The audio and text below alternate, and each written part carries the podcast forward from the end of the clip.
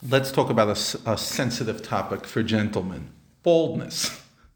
If a man loses all the hair on the back of his head, which is really an unusual baldness, the back is out but the front is in, he is unnaturally bald, and therefore if a lesion develops on this area, he cannot become defiled um, by, a, by it, according to the diagnostic rules governing normally hairy parts of the head.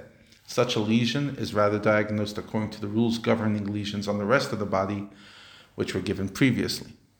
Similarly, if he loses the hair on the side of his head towards his face, it's the same story. It's unnatural bald, and therefore it doesn't have the categories of tzaraat of the hair. If a lesion is in the front, then it has the rules of um, hairy um, tzaraat, which has its own category. Now, let's talk about the behavior that's required of a person afflicted with tzaraat. What must be done? His garments must be torn. The hair on his head must be allowed to overgrow. He must cover his face with a garment down to his mustache, or if a woman, simply down to her upper lip, and call out, "Tame, Tame, I'm defiled, I'm defiled," so people stay away. He'll remain impure as long as the lesion remains on him. Since he's defiled on account of tzaraat, he must, unlike a person defiled in any other way, dwell isolated from other people, not just quarantine, but total isolation, including other defiled people.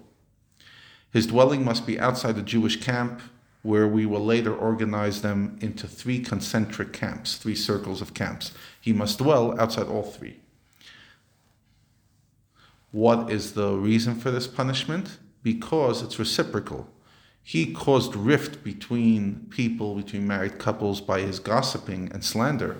So now he must stay away from people, which is an interesting insight also on what isolation did to us. Did it make us people who are less prone to gossip once we realized how much we need each other, or more prone to gossip? Would love your thoughts on that.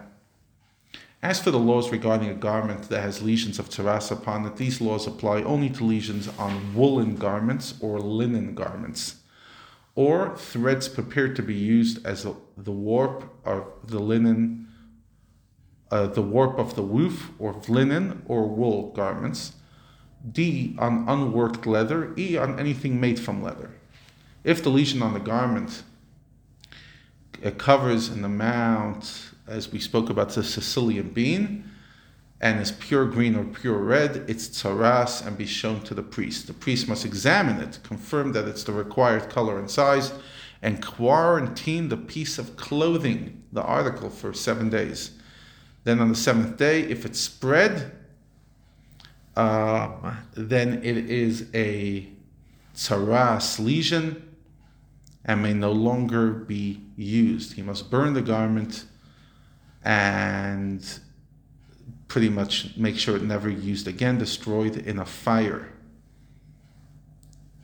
Before it is burned, the afflicted article is ritually defiled to the same degree as a man who had suffered two or more discrete uh, discharges, which will be discussed in detail later. Basically, it has to go through a process to make sure that it's absolutely um, defiled.